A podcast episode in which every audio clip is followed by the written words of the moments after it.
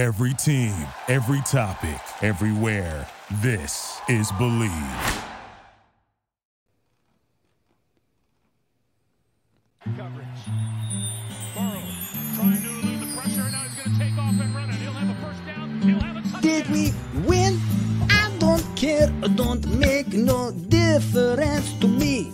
Just give me that wise Johnny Sheeran, whether he's mad or believing. We got the Bridget in New Orleans, where she went to meet the Joey B. Number one podcast, Adios Podcast. Wonder if he pay me more money to say it again. Number one podcast, Adios Podcast. Wonder if he pay me more money to say it again. Yeah! And my name is Hoji Asmoji. I'm gonna show you what we're gonna talk about today.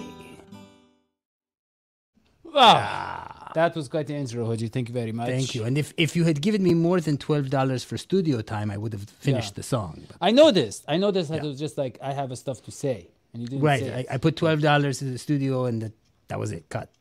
It was worth it. Hoji Doobie. Okay. Yeah. Yeah. Well, that's what they used to call me. Welcome to the number one biggest podcast, folks. I am joined by John the Brain Sheeran and Dr. Hoji Dr. Kismoji. Yeah. Welcome. Yeah, and we don't have Bridget, the HR Jankars, to celebrate with us the Bengals getting into that groove in New Orleans. Obviously, Joe Burrow and Ja'Marr Chase recreating the magic that Yeah. they had at LSU. At least for one. player. And yeah, well, for a lot of places. But I did have a chance to look into it, what Bridget is doing. She went to the game, but she is not back yet. And so I was a little, you know, confused. And so I looked into it.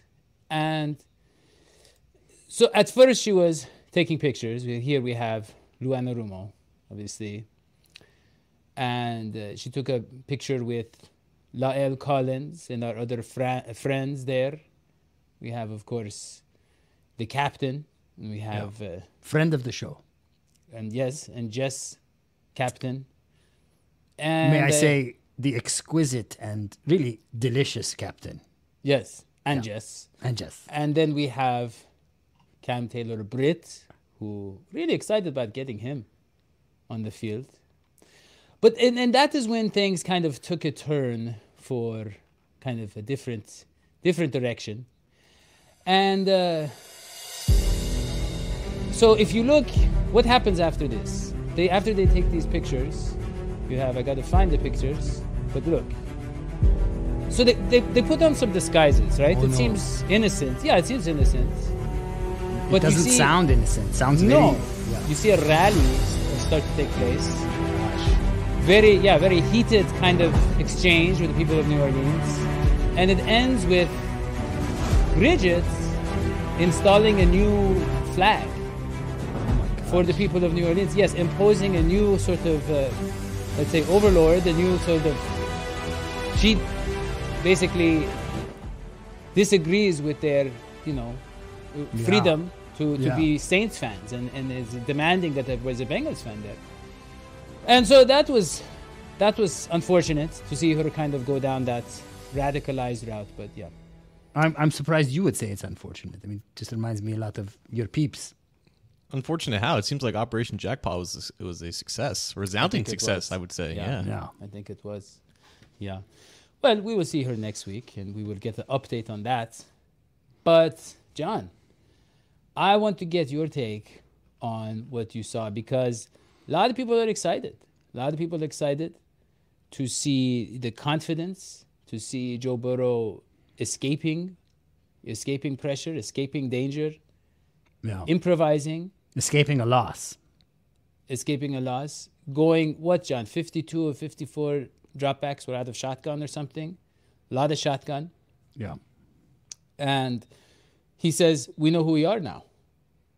So, you know, we can. Who are they really? So okay, I'm glad you you asked me that, Dio, about my opinion. Uh, okay, last year at this point, my statistics statistical analysis tells me that last year at this point we were four and two, and that that's a little disheartening because it wasn't a great four and two anyways. One of those wins was in overtime. Uh, two of those wins were by just three points. Uh, but after that point last year, the Bengals had two really ugly losses to the Browns and to the Jets.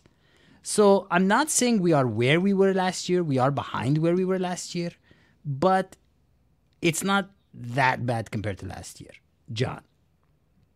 I'm wearing black today because not everyone is, is excited. Some people are very sad. They're mourning the loss of their hopes and dreams that the explosive offense for the Bengals was dead, and it's not.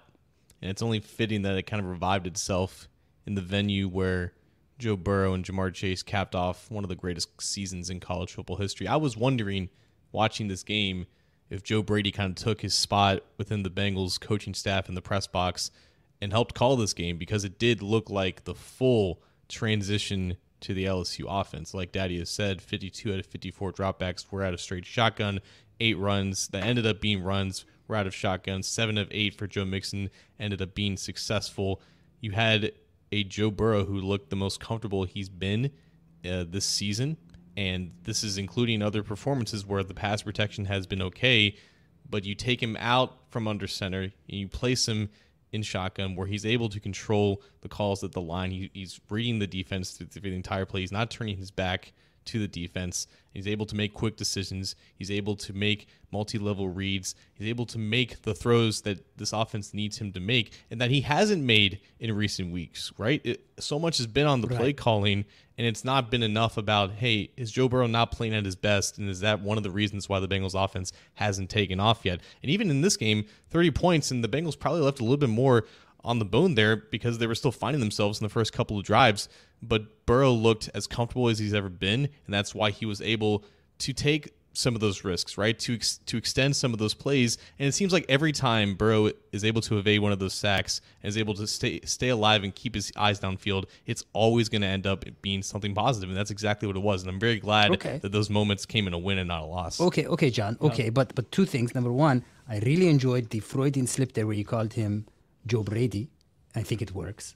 Number two, what do you say to the skeptical uh, person who watched that game and saw a little bit of faltering early on in the game? First of all, second of all, the fact that T Higgins is back, and people, some people were saying T Higgins is the X factor. T Higgins is the is the is mainly what was missing from the equation. John. T. Higgins was at 85%, I guess, I think is what he said with his ankle, which is ironic because that's his number. And he looked about 85%, right? He had a drop. He wasn't really used down the field.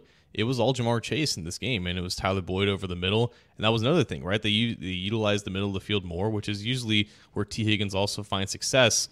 But Ja'Marr Chase, I think he had a lot to show for in this game. Obviously, he was playing in the city where he grew up with. Um, all of his family was there in the crowd. He wanted to make a statement. He wanted to show that I don't need to beat you guys over the top to get my production right. I can make explosive plays out of short passes, and that's all. That's ultimately what the offense has also been missing. It's not just been the deep balls against coverages where the Bengals need to take the top off. Right. It's getting the ball in, in Chase's hands, making allowing him to make guys miss, and then creating ex- explosive plays off that. That's where the majority of those big plays come from. It's not always just deep shots. I uh, speaking of Ja'Marr Chase, John, I want to look at some plays, and we all love Ja'Marr Chase. We know he's talented. I just want to talk about his strength and his hands, and Yeah. so many examples in this game. And this was the game-winning touchdown, of course. And uh, Look at you that struggle. Look that. at, that effort. Look at those legs. Look at that. But Look at the prancing at the end. look at this one, John. Look at this. There's a critical This was so impressive. third down. Yeah, Yeah. I mean, he this really is- th- those last two yards were pure chase. yeah. But there wasn't a, there wasn't an inch of that route where he wasn't like draped all, all over by the defender. And the same thing Yeah. with here. He, he fought through the contact in Yeah. the first five yards, and Burrow put it right on the money. Yeah, I, I didn't really know why Chase was such a great prospect coming out. You know, I heard people say he doesn't have that elite speed and he doesn't have this and that, and he doesn't have the size of a even a T Higgins. But you watch him and it's that strength and it's that the, the the the kind of the violence. I mean, the fact that John, the fact that he one thing that Joe Goodberry and you and you know before he was drafted pointed out was he shows his hands very late, and I've noticed that's an emerging trend with wide receivers is like just making the catch, you know, with with like Davante Adams and these kind of guys. That's one of their secrets, and so with Chase, a lot of it is just about the mental side of the game and the, the kind of the the wanting it more than your the guy across from you. And we saw it a lot this game, and we didn't seem to see the the triple teams that you see, you know, in other in other games as well. Well, because I think that's where the T. Higgins factor comes in. I mean, I think there were more options. Yeah, yeah. I mean, uh, Tyler Boyd made a couple of really big plays too. Yeah. But John, the other thing we want but to talk it about. was i mean but it the bengals were trailing all of the game i mean you guys it's great i'm, I'm gung-ho and let's you know let's be like bridget and take over new orleans and blah blah blah the bengals were losing this entire game i mean the whole game long the bengals were trailing up until the end not trailing the buccaneers not trailing the chiefs not trailing the rams. They were trailing the new orleans saints I- with I- an, with an andy I dalton starter little- with an andy dalton I- starter. I look at i mean no no no. you got to no you got No. to be fair. Because when when the predator okay is trailing technically he's trailing the prey Okay. for half an hour 45 minutes it's like what is he doing? He's losing. No he's not losing. He knows exactly when to pounce and but in this season, though, and both of their wins, they were up ahead early in the game, and they didn't have to Yeah. come from behind and win. This is the first time we've seen them in this situation where they were really successful last year because last year was not perfect. They fell behind many a time, and they came back and showed resilience, resiliency and actually won. This is the first example where things didn't start well, right? You had Trent Taylor fumbling the pump return. You had a couple three and outs to begin on, on offense, and it allowed the Saints to just get into their zone and just pound the rock and rush for 224 rushing yards throughout the game with their diverse attack. It allowed the Saints to do what they wanted to do without three of their top receivers, and it didn't matter because the Bengals offense still found ways to win, and that is the most important takeaway here. well john let's let's let's be honest this game was all about the 200 and something 30 yards rushing and that it wasn't even the number of yards rushing it was the fact that they were getting what like eight or nine yards a carry and uh, you know someone put this stats that since dj reader's been out our defense Yeah. uh, against the run went from being you know top 10 to like bottom five And that's going to so- bite us if we don't well have dj reader against back the Browns. he'll be back because we need DJ Reader against those teams that dominate, you know, in terms of the run. I don't. You know, the funny thing is this. I feel like last year, the defense caught fire late, and the offense didn't need to be explosive. I feel like this offense finding its identity as an explosive offense that can be a little more consistent and and get that magic, you know, in different ways. I feel like that'll pay off in the long run. If we can win some offensive shootouts in the regular season, then in that cold weather when we have to stop the rushing games, we have DJ Reader. I think it'd be a nice little, you know, experience. Well, it's, it's not Yeah. even just being explosive. Like the explosive plays will come if you you know remain on script for most of the game, and that's exactly what the Bengals did. This was the this was the most successful outing in the Zac Taylor Joe Burrow era from a successful play standpoint on first and second down. That was their biggest weakness on offense entering this week. It wasn't just the, the fact that they weren't stretching the field, is that they were falling behind on first and second down and forcing themselves into these third and long situations where fortunately they've been mostly successful compared to most other teams, but they've been shooting themselves in the foot. In this game, they were 59% successful on on all plays and 58% successful on first down. That means you had a lot of third and second and shorts and you kept the playbook open for everything that you wanted to do. They came in here with a clear plan and they wanted to fully shift into this LSU type of spread shotgun RPO offense, and that's what they were able to do because they limited the negative plays on the early downs. Yeah. Okay. I mean, let's be honest, John. A lot of those conversions came from Joe Burrow magic, right? You, you're talking about I mean- people converting from being Saints fans to Bengals fans. No, no, no. I mean, uh, you know, Joe Burrow is moving around like there. Well, that wasn't. I think that was incomplete. But we saw we saw a bit of him kind of, you know, getting getting back into the Joe Burrow kind of running There we around. go. That's the one. That is the play. This That is the play. This is like Oh, if the AFC okay. Championship game. Almost, Well, you let me just say so there are probably people listening who cannot see video right now because they might be driving or something like that. If you if that's you, what you just saw was a ma- now that's the magical play. That's why I said there's Yeah. one. The magical play is when Joe Burrow moves around, he misses. He he. There's Yeah, two so times, third two or three. three times Yeah. that they try. Like he and slips. It's almost as if he has WD forty on his clothes. He Yeah. slips past them.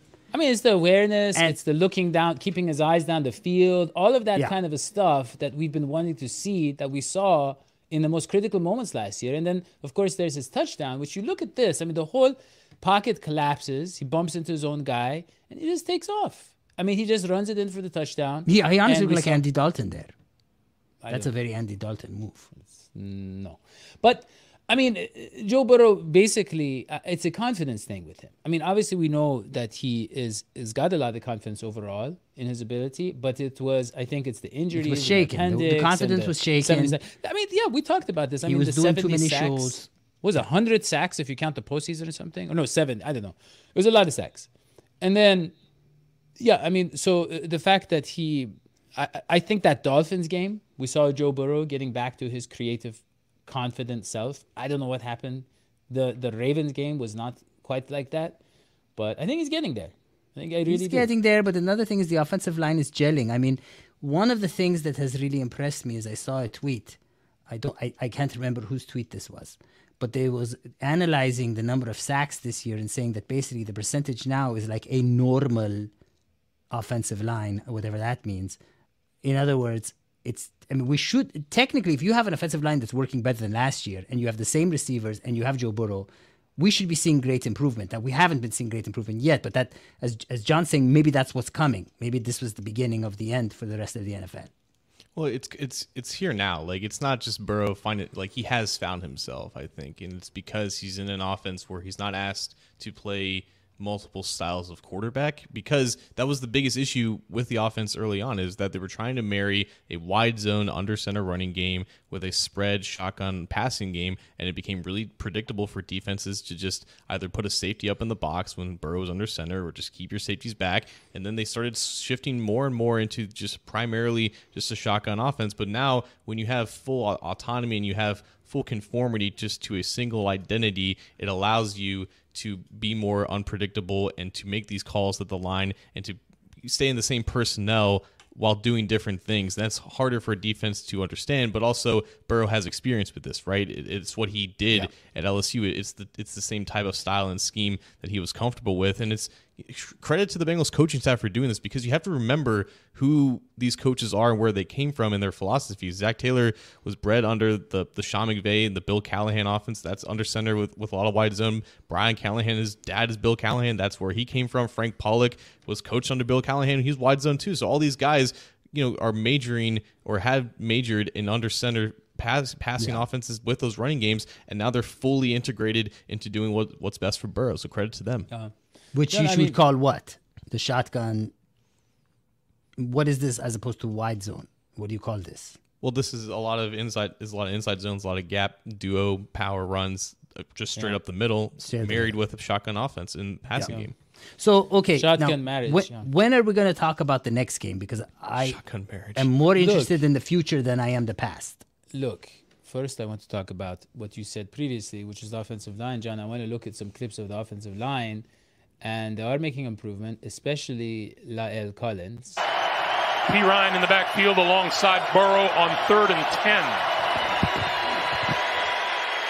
That's So, so we saw him throw his guy to the dirt there, and here's another angle of it. Beautiful, beautiful play here. He throws his guy to the dirt, and he threw Jordan Cam Cameron Jordan to uh, around a lot, and that's a good player. God, he just Right? looks so much more comfortable entering his sets. Like those first two Yeah. kick slides, there's a lot more confidence. There's a lot more explosion out of it. So he's not, you know, rushing to get to the edge, and I think that allows him to have better footwork. And and Yeah. once you have that base in there, then you just let that natural power take over, and that's where you're seeing those impact blocks. I mean, he sat on this guy, John. How would you describe this play? Look, he just sits on him. Can a you snatch do and that? trap. A Yeah, snatch and trap, yeah. Yeah, yeah, that's legal. I, have wanted to do that before. I didn't know it was legal. Yeah. Yeah. I don't think you're big enough to do that. well, it's legal for him because he's in the NFL. There's a lot of things you can do on the field that you can't do like in the elevator. I see. Look at that. Yeah, beautiful. That, guy, yeah, he just. but I mean, like, okay, great, but they got like four yards. you're not you're not thinking of it in the right way. The point is he's doing mm, his that job. one You have to. missed missed pass. But what did Lyle Collins have anything to do with the drop? You know, Not nothing, but I'm saying you know Yeah. the game was okay. But so so we had no basically our good friend Angel Face Parker Blake couldn't be on the show. We love him. He's Yeah. going to try to come on later, but he was basically saying La'el is trending upwards. Volson kind of had the off game, but Volson's a rookie. You know, Volson's a rookie. But Yeah. I mean, I just want to know John here. So he's doing the pulling thing, and I feel like he's trying to not hurt the guy, or he's he's just being very gentle when he's uh, pulling and, and, and pushing him, right? What do you mean by pulling and pushing exactly? John, what do I mean? so he's pulling out of his spot around the formation and then pushing into the guy, Right. Yeah. but he didn't push hard enough because the guy didn't move. In guy fact, he didn't moved him actually into the to the running back there. Yeah, that's but was it's the first down. clip. So First, down, who cares? Yeah. So, So now on to next week. Now, I am worried about the Bengals. The defensive performance wasn't what it should have been, could have been against the New Orleans Saints. The New Orleans Saints are not a dominant offense as far as I'm concerned when led by Andy Dalton. What? How much should I worry about next week, John? Oof. Atlanta can run the ball. They the can. Bengals are having issues stopping the run, which is not a good combination. No. But that's why Atlanta is taking people by surprise. I think their offensive line is performing above expectation. They have a scheme and athletes at the running back spot that's allowing them to get a lot of yards over expectation. I think it's it's a good system that they have. Somehow they've managed to accumulate by all accounts, personnel that kind of fits what Arthur Smith wants to run, and they unapologetically pound the rock more than any other team in the NFL right now. So the Bengals. Now, I don't think that DJ Reader is necessarily worth like two or three wins in a season, but there are plays where like, hey, Reader can probably shed that block, right? And he can probably make that tackle. And he just gives the whole defensive line a boost because that's a lot of space that he takes up, and he still ends up making those stops. So when you take him out of the equation for like a Josh Tupou, there is a difference. But now you, you don't have Tupou for this game. You don't have a true nose tackle on the roster right now. So you either have to elevate Tyler Shelvin, you have to sign the guy off the street to take that role because behind him, man, like Zach Carter, he's a rookie, he's not playing well. Jay Tufele made his debut, but he's not a he's not a nose tackle. So I don't know what they're really going to do, but they have to figure out something out because if not, Atlanta can just run the ball down the middle and probably gain four or five yards of carry. I know. But John, you know, on the positive side, I think our pass rush is really coming around, John. I mean, Sam Hubbard, I, I feel like he's a pass rusher now. And this play, right, this was the most important play of the game, I think, for the Saints.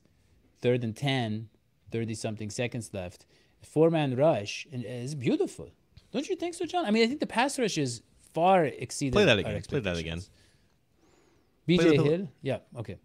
So you see BJ Hill, I think Yeah, it was it first was, it was, get it was. BJ Hill who beat him, right? No, And I know, why- I know, but yeah. but Hubbard is still getting a nice push, and I've seen him in the backfield a lot you know, on passing plays, not just running plays.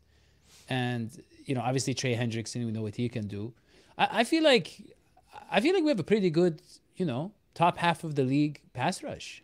Is it just good. me? The fa- Yeah. the Falcons really made the 49ers not look so good. And it seems to me like they the the things that that the 49ers had problems with, we would have problems with too in that situation.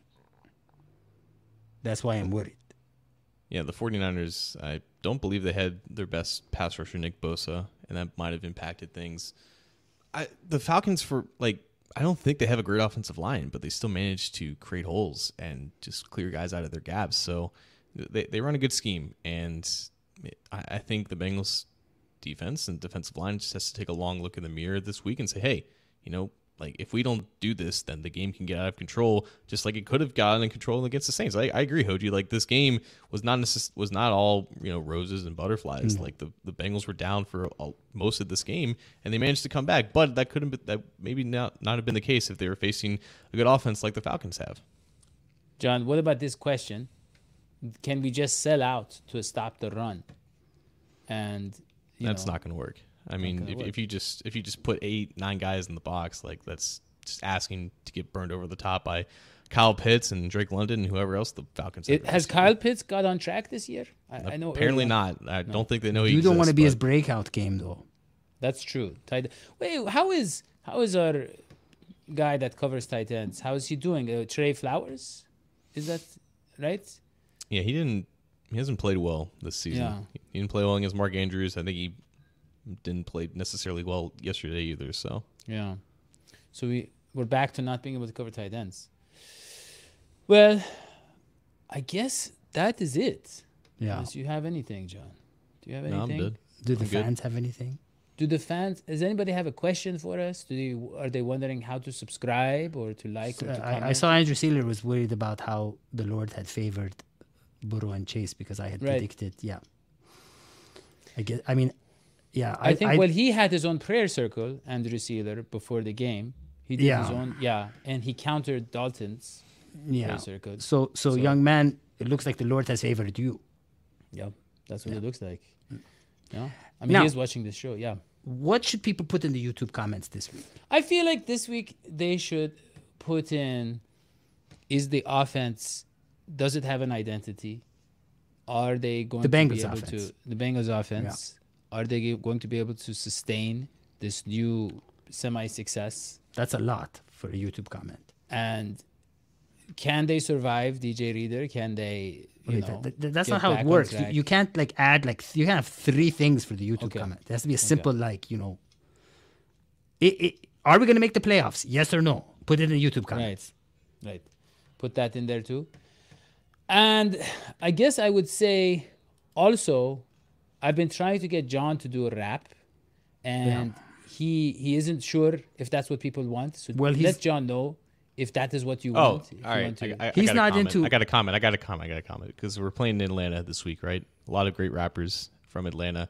Comment your favorite Atlanta rapper, and I will try to do a rap in his style and his inflection. Wow, Wow. wow. I was going to say John's not into cultural appropriation, but wow. Not necessarily, but if they if they, if they go to four and three, I'll, I'll honor like Young Thug or Playboy. I love it. That is You guys are lucky. You you will not get the second chance at this audience. John not. Sheeran has given you, has thrown you a lottery ticket with the winning numbers on it. All you got to do is rub them off. right? And with that, I would say that you can obviously follow John's stuff on cincyjungle.com. You can follow on Twitter. You can follow him around his house. You can subscribe here. You can like. You can share. You can do whatever you want. You can take this podcast with you to the bathroom. You can take it with you to the doctor.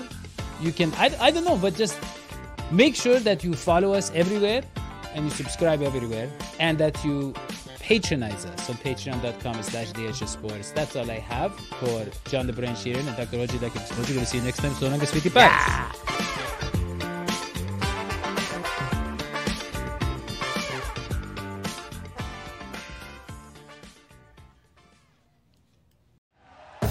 Thank you for listening to Bleav. You can show support to your host by subscribing to the show and giving us a five star rating on your preferred platform. Check us out at Bleav.com and search for B L E A V on YouTube.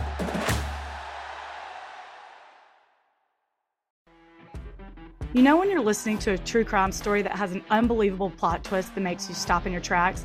That's what our podcast, People Are the Worst, brings you with each episode. I'm Rachel.